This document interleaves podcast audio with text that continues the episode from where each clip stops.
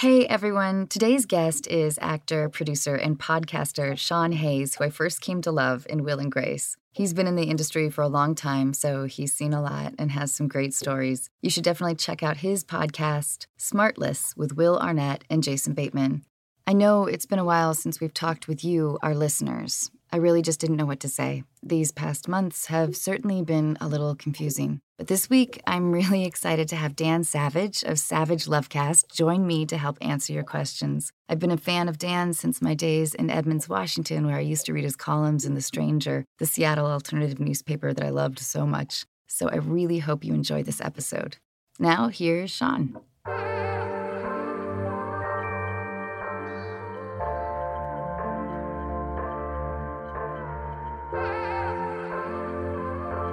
Ladies and gentlemen, you are listening to Unqualified with your host, Anna Faris.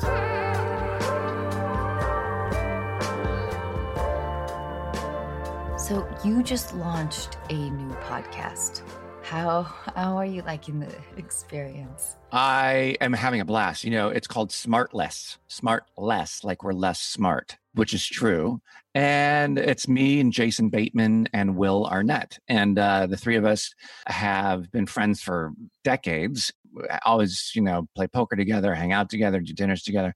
And we just have a common bond through comedy and curiosity about the world. And Will was talking about doing some podcasts. And then Jason and I kind of shoved ourselves in there and said, why don't we just all do one? It might be super fun. And when you know it, we laugh so hard doing it.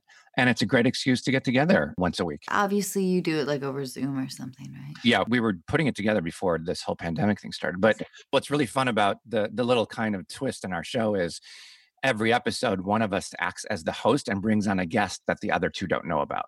So the other two get to be surprised like the audience is. Are you feeling a little bit of the pilot euphoria? I am. I think I realized the work that it takes. First and foremost, the only reason we're doing it is to hang out and talk to people and have a good time. And Can we do this like in six months? And will you recount these things? Can I be on your podcast? Maybe. yes, I would love if you were on our Uh, podcast. uh, can I be like the old bitter person that's like, oh, you kids don't even know what you're getting into? Uh, Yeah, for sure. Why? What can you give me words of advice? Like, what are you talking about? I have no advice. Are you getting tired of it, or No, i think my stories are old, Sean. Yeah.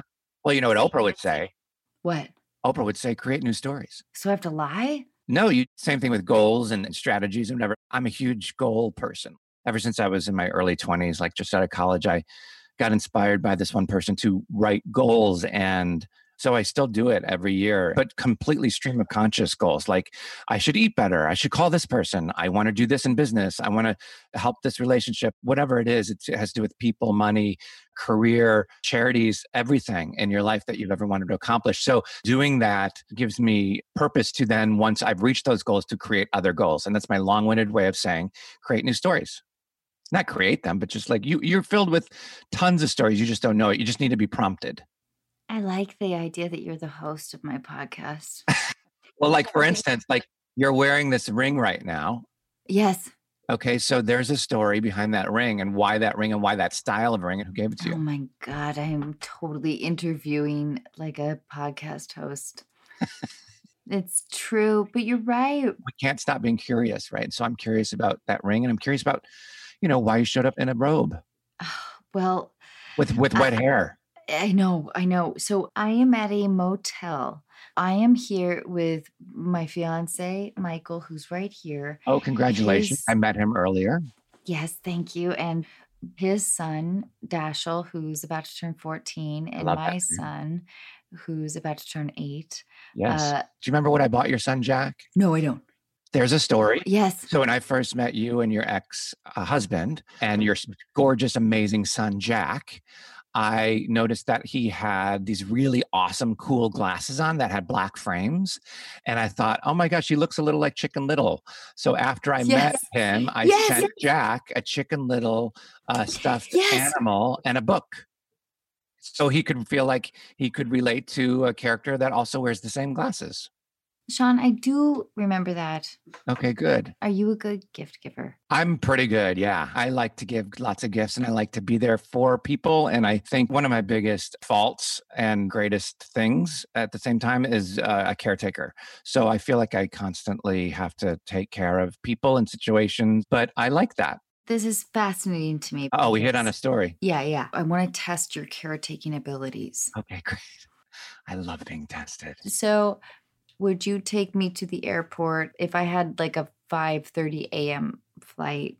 If all other options have been exhausted, yes.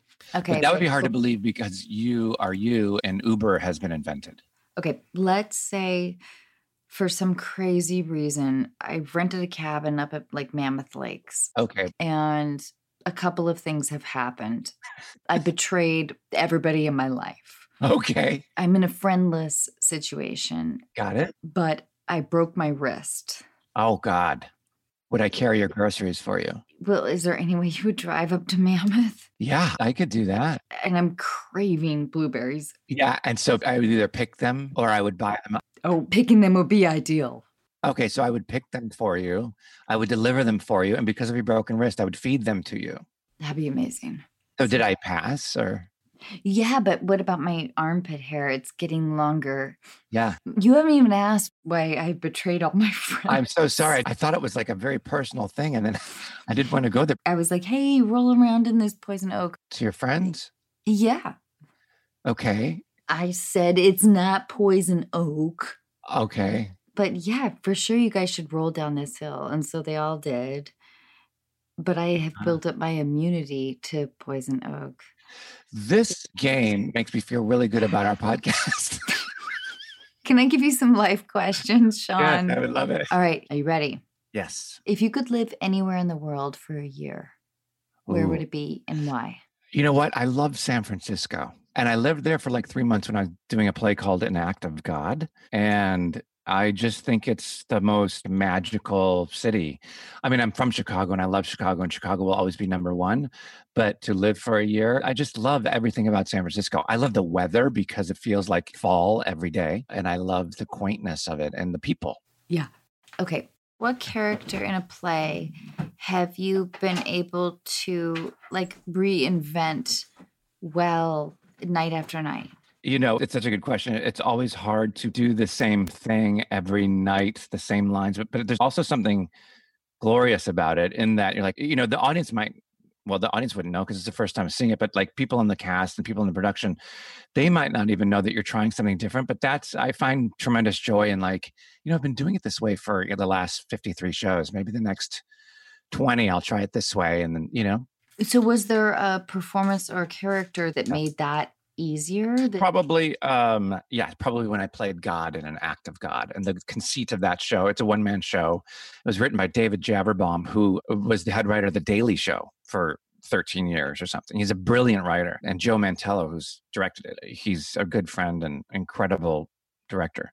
And every night it would change. I would ask if I could rewrite certain jokes or certain lines because of what was happening in the world at the time. But it was a great role because the, the conceit was that God had grown tired of the Ten Commandments and chose Sean Hayes, the actor, to deliver the message of 10 new commandments to the audience every night. Ooh, I love this. It's based on this book called An Act of God. Give us some of your commandments if you don't mind, Sean. It was so long ago, I don't remember. It was a 90 minute monologue. You'd think I'd have some of it memorized, but it all left my body. And that was on purpose. Yeah, you think like when you do a musical or a play, you, you think you're going to go batshit crazy because um, you're like, how am I ever going to get these songs or these lines out of my head? And you just need a month, and you're like, oh, great. And anytime anybody says anything like, I got to go to Wells Fargo Bank to, you know, go to the ATM at the Wells Fargo, you go, oh, the Wells Fargo wagon is a coming down. I don't know how I could ever wait. Everything's related back to that whatever show you're doing. It's a, it's a nightmare, and it's also glorious. What actor have you counted on that you could look at like during a stage performance that you're like, okay, this person has my back? Oh God. Well, Chenoweth, Kristin Chenoweth, I did Promises, Promises with for a year, eight shows a week for a year. She's the best. I mean, she's right there for you. I was there for her. It was, you know, you have to have a solid relationship with the person or the people that you're sharing the stage with. And that's the great thing about theater, right? You were in theater, weren't you, in high school and college, maybe? Yeah, and, yeah. Yeah. We got into theater because it was so fun, right? And you wanted to laugh. And at least that's my story. I wanted to hang out with the people that were so funny that reminded me of being on Saturday Night Live, which is all I ever wanted to, to do. But with promises, promises, like, could you look at Kristin and think, like, if you're fumbling with a line that maybe, like, for whatever reason, like, you know it, it's right there? Yes, absolutely. Well, one night, Tony Goldwyn, you know, Tony Goldwyn, the actor. Yeah, not personally. No, but you know who he is. He was on Scandal. Yeah. Super, super great guy, super great actor. You know, Tony Goldwyn is the grandson or great grandson of the Goldwyns of MGM, Metro Goldwyn Mayer. Yeah. I was on stage one night with Tony and I could lean on him as well. And he's awesome. And I looked at him one night and I just completely blanked with any of my lines and anything I had to say. like I don't know where I went in my head. I was on autopilot, massive autopilot. And I looked at him and I go, and another thing, Mr. Sheldrake. And he goes, and he looked at me and there's silence in the audience. I look out in the audience, there's silence. And I go, what is it? I didn't even say like line or like, I didn't even try to like mask it. I just looked at Tony. I go, what is it? What do I say? And he, and he just said it on stage. He goes, your next line is blah, blah, blah. And I go, oh, okay. So then I just kept going. It was awful. Did the audience pick up on it? Oh, yeah, for sure. But they like when something goes wrong because it only happened to them. Yeah. But I have a worse story An Act of God on Broadway. One night, these two girls came in and I started the show, and it's a one man show. There's two other angels who are great in the show, but it's focused on the one character. These two girls came in, and you could just tell they were either high or wasted or whatever. And they were like in the fourth row, right in the center. And I started the show, and all I did was be like, I am the Lord thy God. And they started laughing hysterically. And I like didn't do anything yet, right? And then like two sentences later, they're screaming with laughter, like because I said, These are my angels, my archangels, if you will. And they just howled. And I was like, what, what's going on? All the audience around them was like, this isn't that funny yet. And I'm like, yeah, it's not funny yet. so this went on for about seven minutes. And in my head, while I'm saying my lines, in the back of my head, I'm going, can I do the entire show like this? I don't think I can. I don't think the audience can.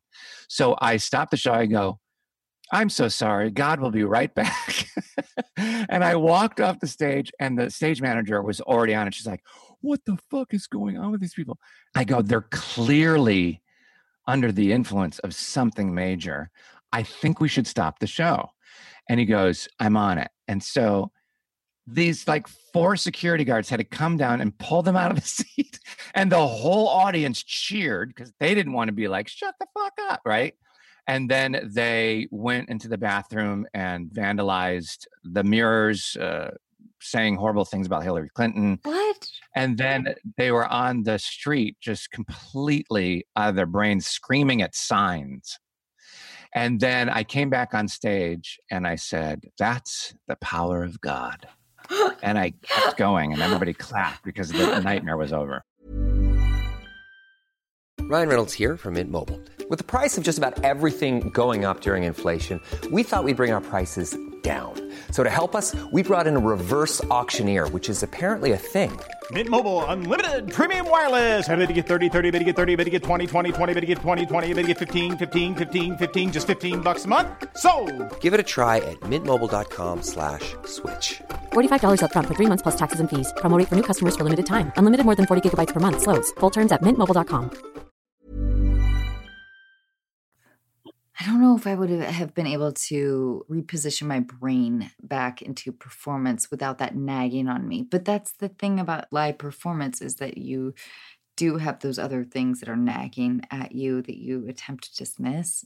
Yeah, for sure. Like as long as you're in control of of the role and the stage when you're out there, when it's your time to control it, I think um, anything is fixable. It's kind of like I studied piano growing up, and it was my major in college was piano performance. But you know, with piano, Mozart and Beethoven and Chopin and Schubert and Schumann and Scarlatti, whoever it is, the notes are the notes, right? So if you miss a note, it rings so loud and everybody knows oh, he just messed up.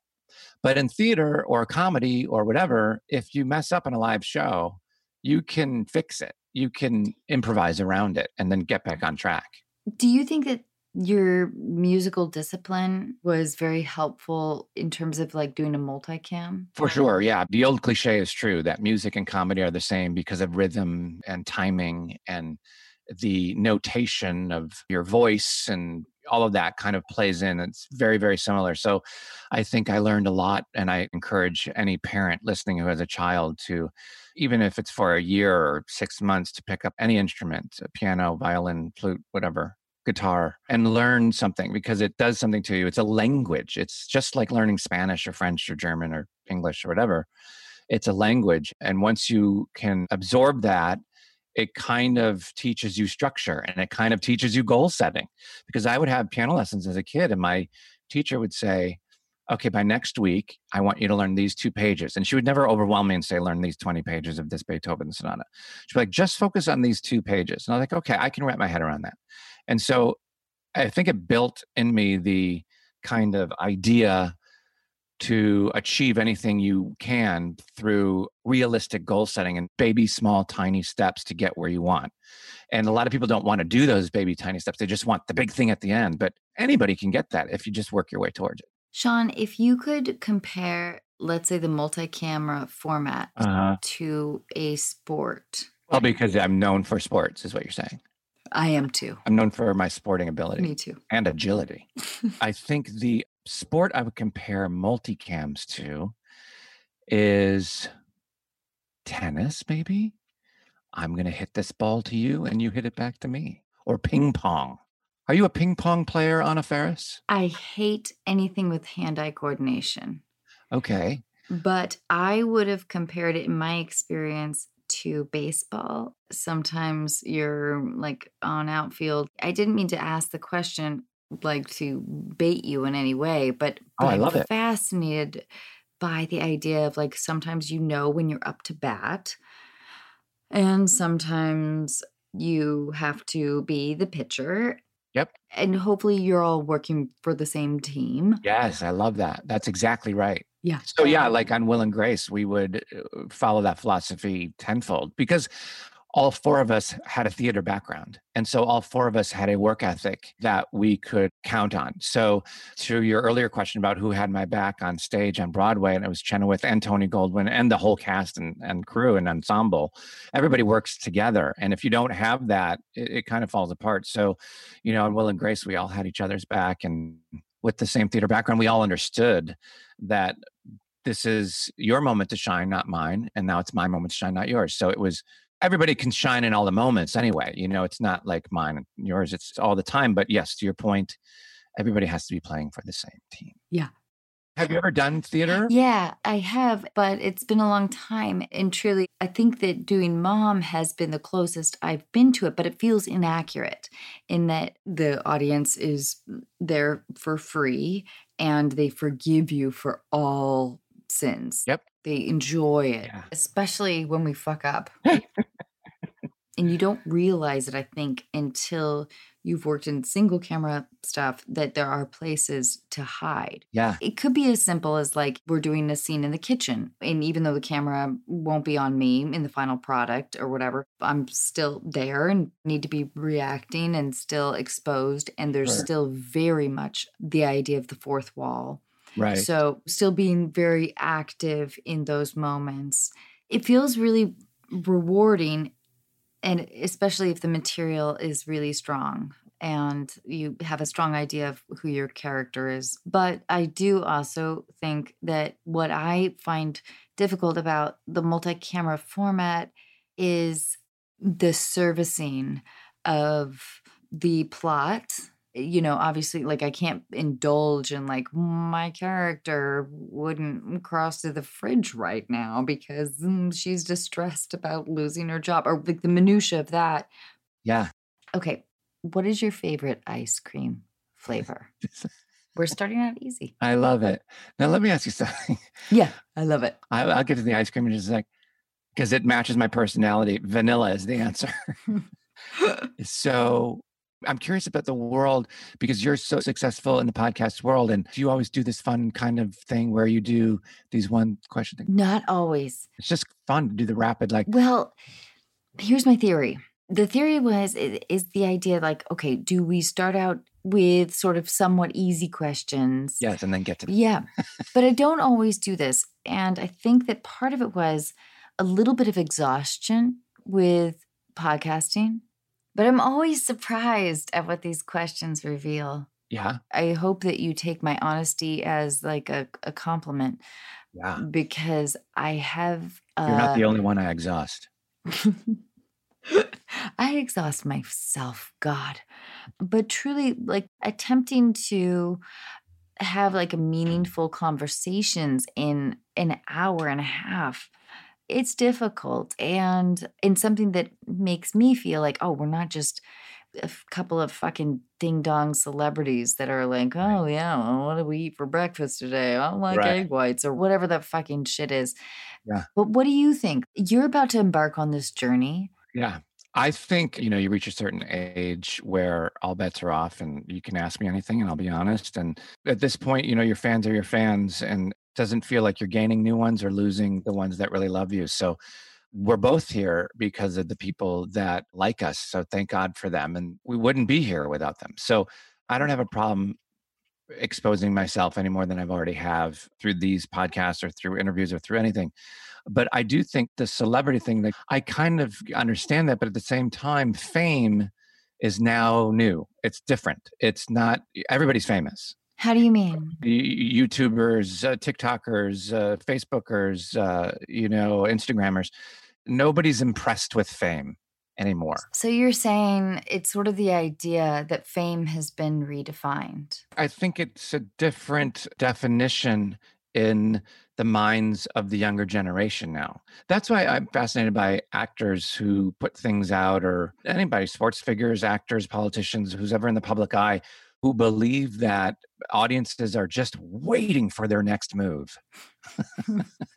you know, like people who really believe, well, I can't do that. I can't be on that show. I can't do that movie. I can't do this play. I can't because ah, I don't know if the audience is going to no, nobody cares. The stars that drive projects are the ideas. That's my strong belief is that sure, it does take talent. You want talent to be in the movies and the TV shows and the podcasts and the plays and everything else that we're talking about. You want the best talent to occupy it, but ultimately people are tuning in or buying a ticket to see the idea more than anything, I think. So, like the idea of conceit, like if you have a strong conception of something, yeah, yeah, for sure. and, or a strong point of view. Yeah. There are like certain action stars that are global stars, but you could just plug in another action star and the movie would still make a ton of money because the movie's good. Do you have theories on why some humor, like what countries Will and Grace really translated to? For some reason, House Bunny did well in France. Yeah. Do you have theories on Will and Grace? Like, in what countries do you know? I don't have that information or those files readily What? available. I know it did well in the UK. Australia did well. Canada did well. I was in Italy and I think it did well in Italy, which is weird. Yeah. And cool. And Russia were huge. Mm. I'm, I'm kidding. Russia. Scary movie, weirdly, did huge in Russia. How about that? I know. And Clearly like to be scared there.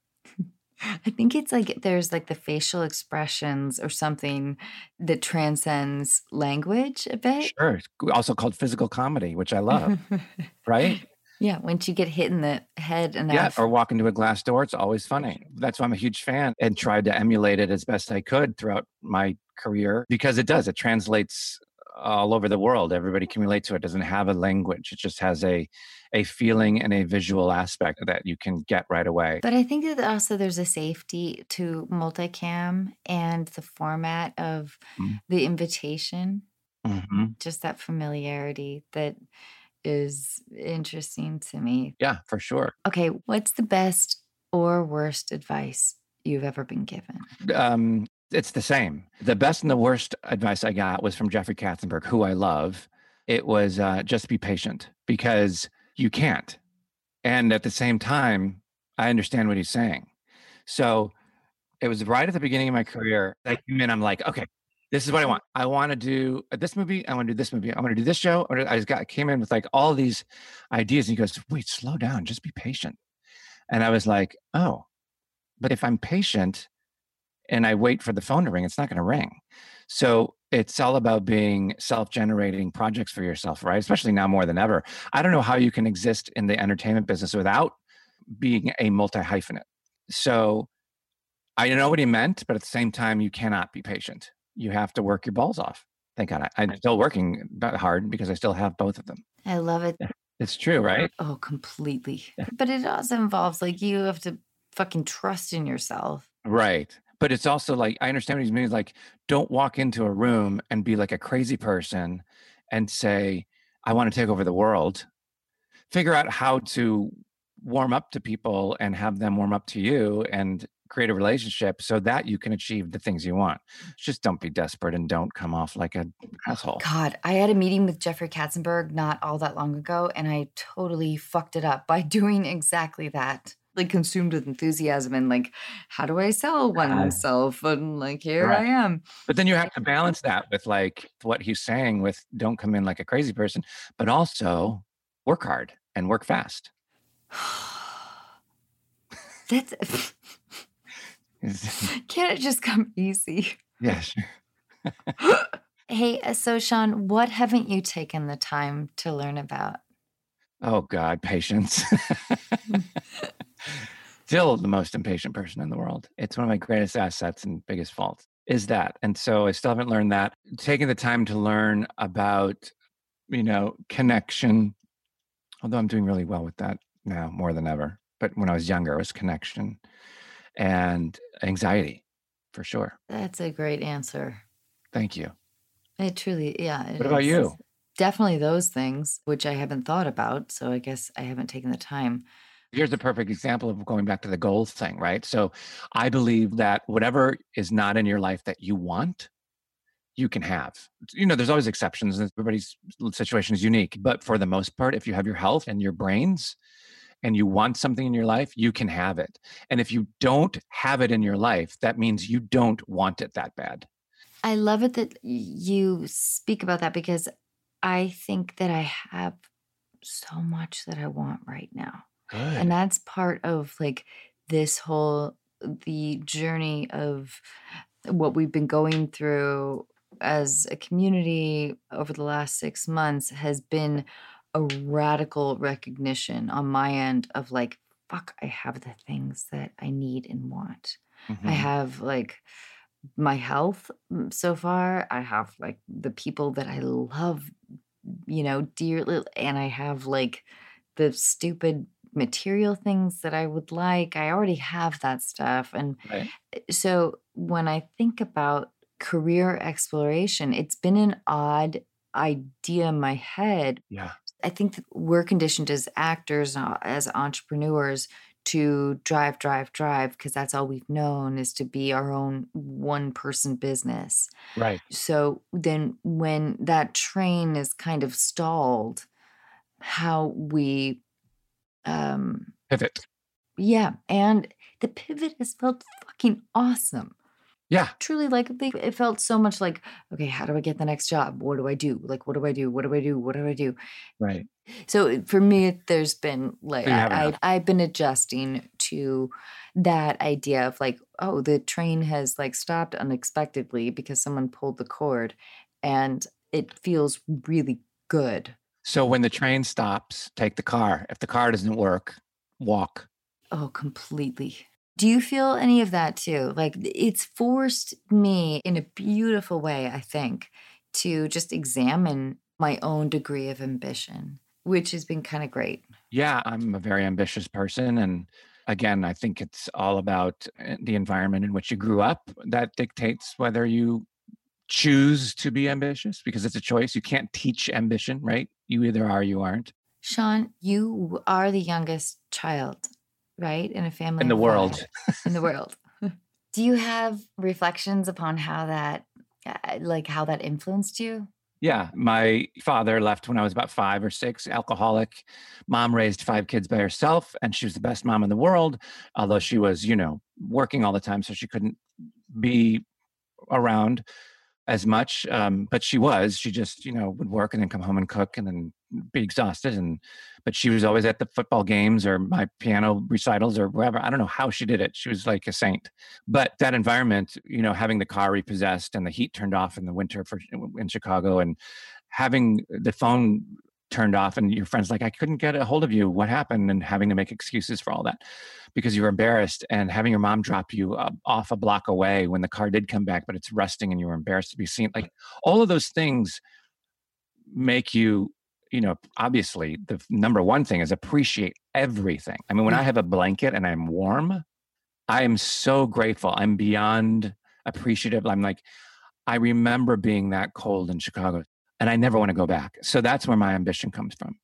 But how many stories you have to read about an African American woman, and we all are talking about Black Lives Matter and how much the cards are stacked against people of color in this country and have been for fucking ever and it's about time things changed and i can't believe it's taken this long and i can't even believe we're still talking about it but how many stories do you have to read about some african american woman who worked two jobs put her kids through you know school everything was stacked against her and she did it. And it's like if she can do it everybody can right?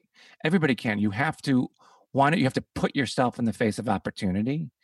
And uh, the, the end all be all is you have to want it. I talked to some of the kids that i i went to illinois state university which is such a great college and amazing theater program and music program. And i went back and spoke to them and i say i always do two things. I tell people to write down on a post-it what do you want what do I want? And then the next post it say, what am I waiting for? And that's all you need. Those are the two things you need to get what you want. What do I want? It could be I want to be president of the United States, and believe me, now anybody could be. I want to be president of the United States. I want to what? I want to open my own ice cream shop. I want to have a baking business, whatever it is. I want to own a pet grooming company, whatever it is. Okay, so that's what you want. Now, what are you waiting for? So then you just have to write down, yeah, what am I waiting for? Yeah, why do I keep talking about that thing? Why don't I actually do the hardest part, which is make the first step in pursuing the goal that I want to do? And that's what this woman I'm talking about did. That's what I did. That's what you did. It just takes that first step to get to the thing that you want. So you don't have to say, What am I waiting for anymore? You're actually doing it. 100%. Can I get back to a couple other things? Please. All right. My favorite color or? Mo, your favorite rainy day movie? Always and Forever Amadeus. I love that movie. Wait, what do you love about it? Mozart was my forte, no pun intended, when I uh, studied piano. So I, I, learned every one of his sonatas and a lot of his piano concertos. And so I was obsessed, obsessed with Mozart. And then when that movie came out, I was 16 years old. I was like, oh my God. It's just very comfortable to me, that movie and those performances. I don't know much about music, but that sequence where Salieri is very good. describing uh, to the priest uh, the beautiful sequence of like yes. like as he's walking you through the Confutatis from the requiem yeah.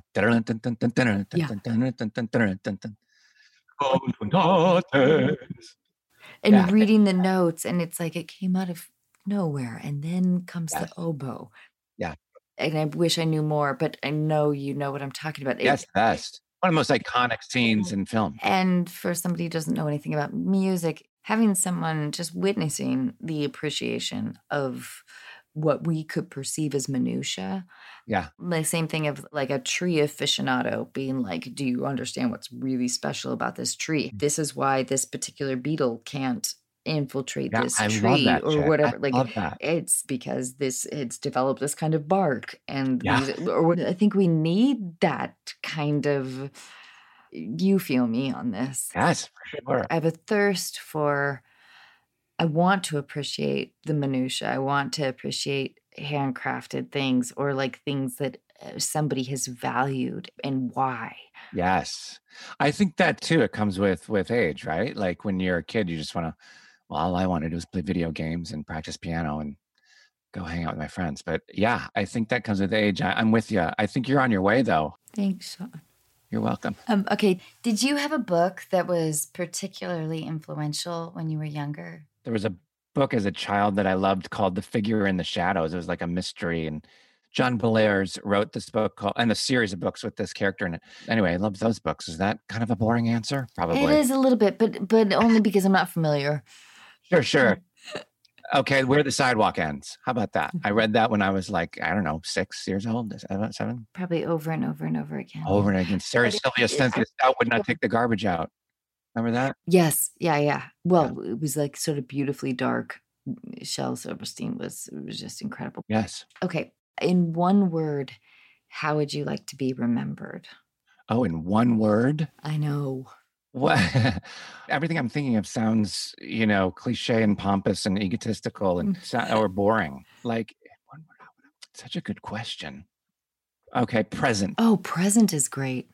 I was going to say remarkable for you. it isn't an easy question. And if you had a quick answer, it would be egotistical. you asked me how would I like to remember? Remarkable. Remarkable.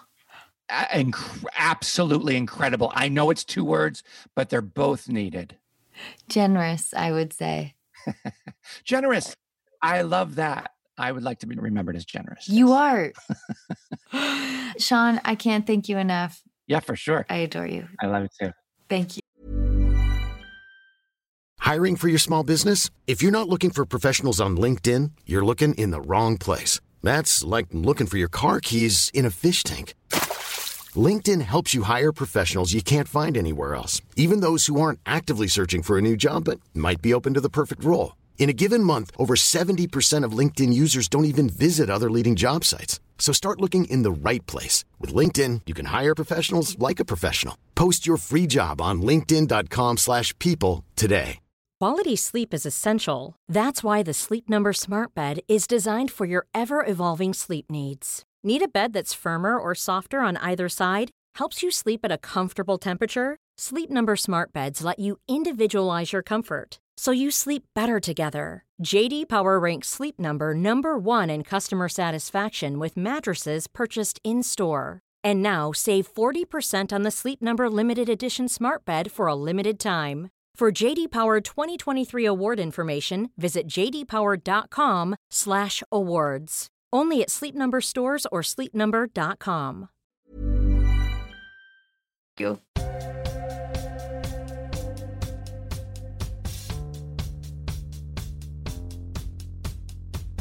Hey everyone, I'd like to introduce you to Dan Savage. You might already know him from Savage Love, his internationally syndicated relationship and sex column, his podcast, Savage Lovecast, or the It Gets Better movement. Dan has been doing this kind of thing for nearly 15 years and he's really good at it.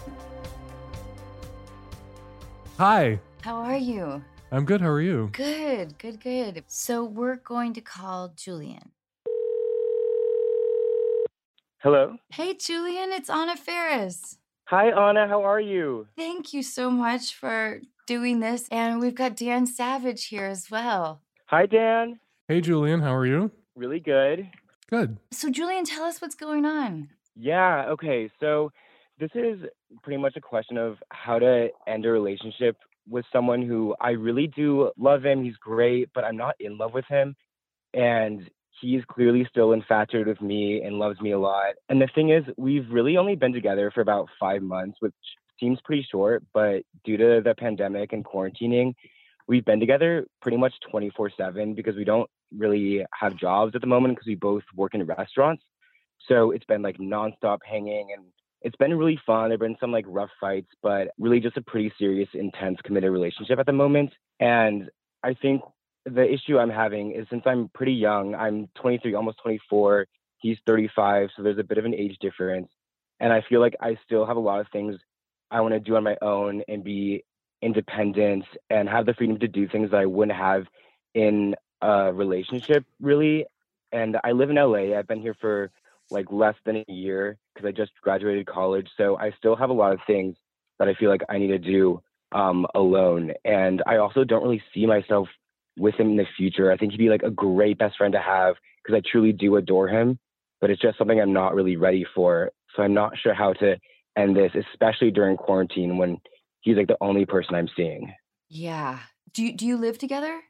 At the moment, so I have my own apartment with a roommate, but I've really been spending all my time at his apartment. I really don't go on my own. And you're worried that he'll be pretty devastated. Yeah, I am. I think he's gonna be super hurt. I really worry that he like won't talk to me again because it's just kind of a, I feel like the person that he is.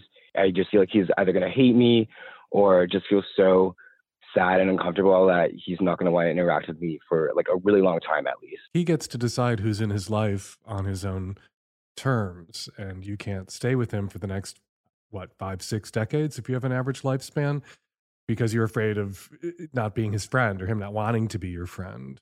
What Mhm. is the odd, complicating circumstance here is the pandemic. You know, you say you want freedom to do things alone, but right now you don't have the freedom to really do much on your own because of the pandemic. It's hard to date, uh, it's hard to get a job. But what are you going to do with the freedom that ending this relationship in your head represents to you? Yeah, exactly. It'd be so nice to have him during the rest of the quarantine, but I also don't really want to lead him on either and be disrespectful in that way. So I'm also scared to leave it at the moment. Yeah. That's a real problem when you end a relation when you know you want to end a relationship. I always tell people they should end it promptly, especially if you want to end a relationship with someone who's a good and decent person and you like them, even love them as a friend.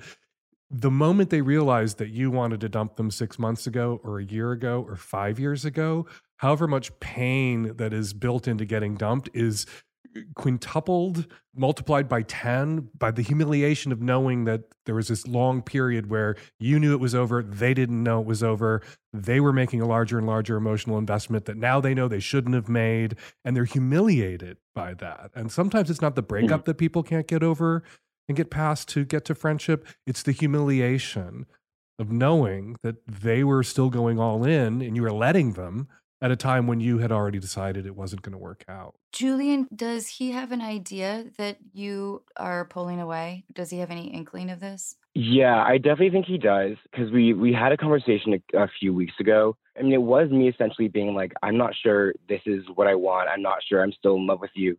And then that's when he like really broke down and he like was begging me to give him a second chance. I was like, "Sure, really," because I didn't know what to do. I was so heartbroken to see him so crushed, even though I, I don't think that like a second chance is what's gonna you know fix our relationship because it's not necessarily broken. It's just I kind of want to be single. What is it that you want to do that you can't do while you're with? Is it about needing to reconceive what the boundaries of the relationship or an understanding about the relationship? Is it sexual freedom that you want? Get specific.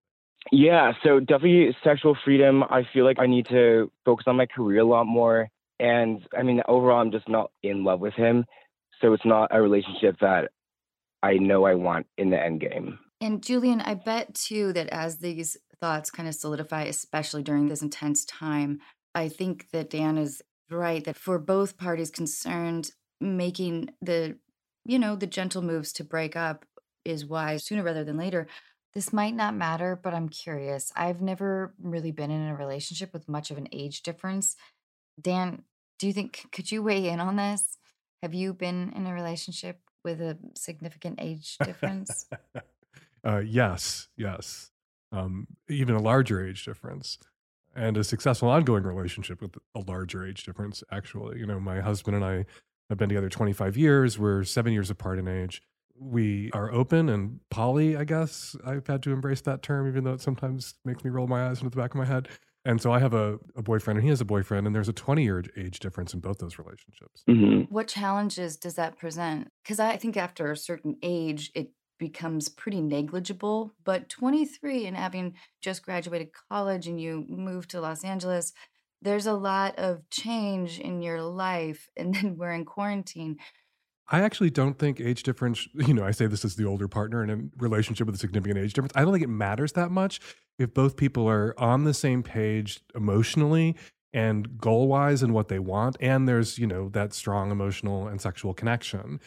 And uh, often, when there's a large age difference in a relationship and things aren't working because there's not an emotional connection, because they don't want the same things, people will just lump that into the age difference and blame the age difference. And it's not about the age difference necessarily. You're young, there's things you want to do, there's things you want to experience. All that is true. All that you could have in the relationship if, you know, you could define the boundaries of the relationship to allow it. But at the bottom, what's going on here is you're not in love with him. And he could be Yeah. your age. He could be born on the same day, in the same hour, the same minute. and you could still not be in love with him. And then you'd have to blame something else besides the obvious glaring age difference. Do you know what I mean? It's usually the thing that looms largest that we want to pin the blame to. When, you know, I don't hear you saying he condescends to you. I don't hear you saying, you know, he has retrograde 35 year old ancient attitudes that you as a younger worker person can't abide. You're just not in love with him. And that's not about age difference. Fuck, Dan, you're good at this. but I agree with what you said, Dan about what I interpret as honesty or, you know, being upfront. There are mixed messages being sent. Mm-hmm, mm-hmm. Julian has been going over there every day too. So the actions maybe are not reflective of the Julian. I'm sorry, I don't mean to speak about you as though you're not here. so you know how people tend to grasp tighter, which can also be a turn off to the partner who is, you know, questioning the relationship. I don't know, Julian, if your boyfriend is more, I don't like to use the term clingy, but I guess, or tightening his kind of his grip if he's expressing a lot of neediness, which can make you feel guilty if, if you if you want to break up with him, of course. and again, if you know you're going to end it and you had this conversation where you tried and he said, Give me another chance, and you gave him another chance, knowing it was hopeless, and now he's making this effort that is futile when you do ultimately dump him if he realizes that effort that you allowed him to make was futile then you know on top of the humiliation there's going to be some anger for you wasting his time and you know encouraging him to try when you knew that there was nothing he could do or try that was going to salvage the relationship. If you know it's over end it. Yeah i totally agree Mom deserves the best, and there's no better place to shop for Mother's Day than Whole Foods Market. They're your destination for unbeatable savings, from premium gifts to show-stopping flowers and irresistible desserts. Start by saving 33% with Prime on all body care and candles. Then get a 15-stem bunch of tulips for just $9.99 each with Prime. Round out Mom's menu with festive rosé, irresistible berry chantilly cake, and more special treats. Come celebrate Mother's Day at Whole Foods Market. A lot can happen in the next three years. Like a chatbot may be your new best friend. But what won't change? Needing health insurance. United Healthcare Tri Term Medical Plans are available for these changing times.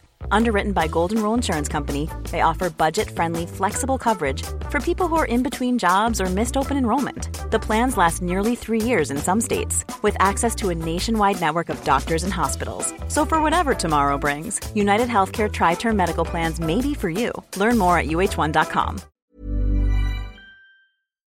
But it is a crazy time right now. Are you really nervous to suddenly be alone in retreat and be in your own apartment with your roommate? Does that idea kind of freak you out? Is that why you're also putting this off?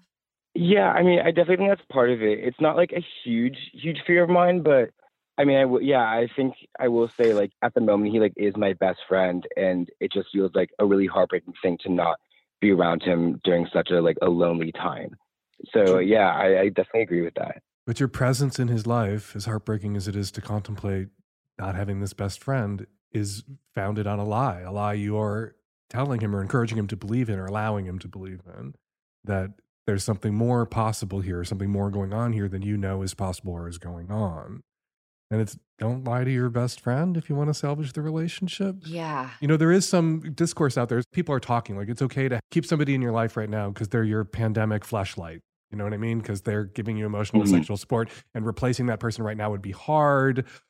But as this goes on and on and on, because this is America and we can't do anything right, treating somebody like that isn't like, you know, we're going to do that for six weeks. We're going to do that for what, two years and then end the relationship and the person's going to realize they were just your pandemic fleshlight all along. I don't think that that's the way you would want to be treated. And for me, it always comes down to the golden rule. You should treat other people how you want to be treated. Mhm. And whether you can get a friendship out of the end of a relationship is usually about how you ended the relationship because if it ends in a you know in a, in a terrible way that makes the person feel like they were shoved through a meat grinder or lied to or misled or abused or used no friendship is possible if it ends even if it's painful in a respectful way maybe a relationship a friendship in the future is possible Mm-hmm. Dan, I think your advice is great. I do wonder though, practically, like what happens? Let's say Julian breaks up with his boyfriend. in like the next week or whatever. And then he's back at his apartment alone with his roommate and then and feels kind of restless and lonely and misses this boyfriend. And then maybe they get back together and the whole breakup sort of prolongs itself because of circumstance. Julian, uh, could you see that world happening? Maybe it's already happened. Oh man. Yeah, I mean, I, I, it hasn't happened yet, but I can because I haven't really had a break from him. But I can totally imagine a world which it does. But I do think I have the resilience to like give it space if I need to. Like if I do break up with him, I do think that I'm strong enough to like not fall back into the relationship. Maybe a friends with benefits thing is possible after a, a, a short breakup where you're both on the same page about that. And you know, I think one of the things that may be giving you cold feet or giving other people in similar circumstances cold feet about the relationships they're in now that have sort of been rushed by the pandemic is how much time you're spending together. Because when you're in a relationship in a, you know, a normal universe or at a normal time, you go to work, he goes to work, maybe he's going to see some friends or has a family commitment and you're going to be apart from each other for a night or a weekend and then you get to come back together and you're happy to see each other again. When you're together 24 hours a day, 7 days a week, for months on end, that's not how any healthy relationship works. It's not good for any relationship, even if you were madly in love with someone. You need time away from them. And maybe you would feel more in love with him if, if you guys had made a conscious effort to build time apart into even pandemic time by you going for bike rides alone or something.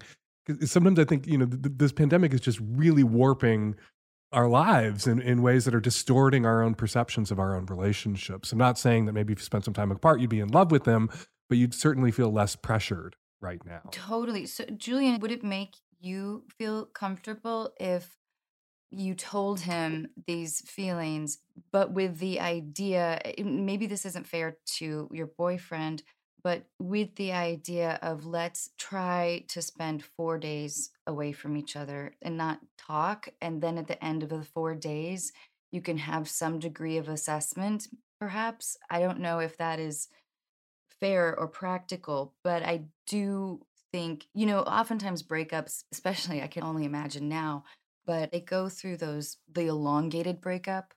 You break up, you get back together, and then it, each iteration of getting back together shortens itself and then in like Mhm. two years eventually you're broken up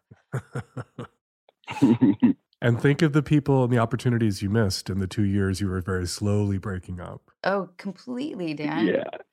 but during this intensity julian i don't know if that is something that maybe your boyfriend would agree to and truly in like a week or two weeks you can assess i mean it sounds like you'll miss his company And but that's often what, what you're suggesting, Anna, is often a really good way.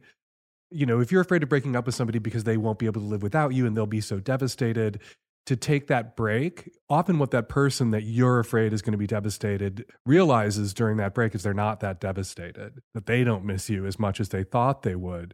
And it makes when you come back together, you may find when you get back together after that break, if it's two weeks or a month, that they're the one dumping you, that they're ready to exit the relationship too. That what they feared being alone was not as scary in the end as being in a relationship that they knew wasn't going anywhere and wasn't working. I was in a relationship for like seven years. And after I ended it, I couldn't believe that he could make his own dentist appointments. I didn't know that. Like, I was in that relationship for so long because I would think to myself, he does not know what to do without me. Hmm And that's a big youthful sentiment and it's a big burden to carry. And it's a way for someone to control you Yeah. by convincing you that, you know, if you left, they would fall apart. And so you hesitate to leave. And that's not, I mean, sometimes it's a subconscious strategy on the part of the person who knows they're about to be dumped or wants to ensure they might not get dumped by like upping their helplessness the longer they're in the relationship to, to prevent you from exiting or making you feel like you can never exit. Hey, hey, Julian, can I ask, how's the sex? Yeah, it's pretty good. I mean, I will say we are like somewhat open. So we are able to like, you know, get other people involved sometimes, which is fun. But the sex with him specifically is becoming less and less exciting. All right, you know what you need to do. How's the Netflix watching? that was the chill. How's the Netflix? you, know, you know, it's not where I want it to be anymore. I feel like I'm losing interest pretty fast in it. So I love the idea of taking time apart and hoping that like he can see that the relationship maybe is not something he wants or that he's actually okay being alone. I love that idea. And Julian, you know, you haven't been disparaging at all towards him. It sounds like you do love him. And I don't know, maybe he would be open to that idea and that eases the pressure on both of you guys for the time being, for maybe the next month or, or whatever time period you guys can decide on. But I would be honest, you know, I think, like Dan said, maybe you can be friends with benefits, uh, but you have to give them that choice. And it, it sounds like you're a sensitive person, which is a good thing. And that's often a problem when it comes to any relationship because, Julian, you sound like a good, kind person. And to be a good, kind person in a situation where you know that there's something you have to do that's going to cause this person that you have good feelings about a tremendous amount of pain, you hesitate. Because how do you reconcile that with your self conception as a good person who's in this position where you have to hurt someone that you have feelings for, had feelings for? Mhm. Dan, you could have saved me a lot of money in my life. and you can be a good person and end a relationship that's not right. Because the shitty thing to do is to allow it go on and on and on and allow that person to make what is a fruitless investment in you. Mhm. That's not a good thing to do either. You know, you feel like it's not good to like hurt somebody. It's not good to let somebody believe something that isn't true and Mhm. believe in a relationship that is ending and invest in that relationship. My mom always told me growing up to be selfish in love, and I I grappled with that idea, but I really do believe it now. At the time I didn't understand exactly what she meant, but I think that in protecting your heart, you're also protecting his heart too. And his other organs. and other organs. Yes, that's true, Dan. That's why you're so good at this. Bring it back to the dick.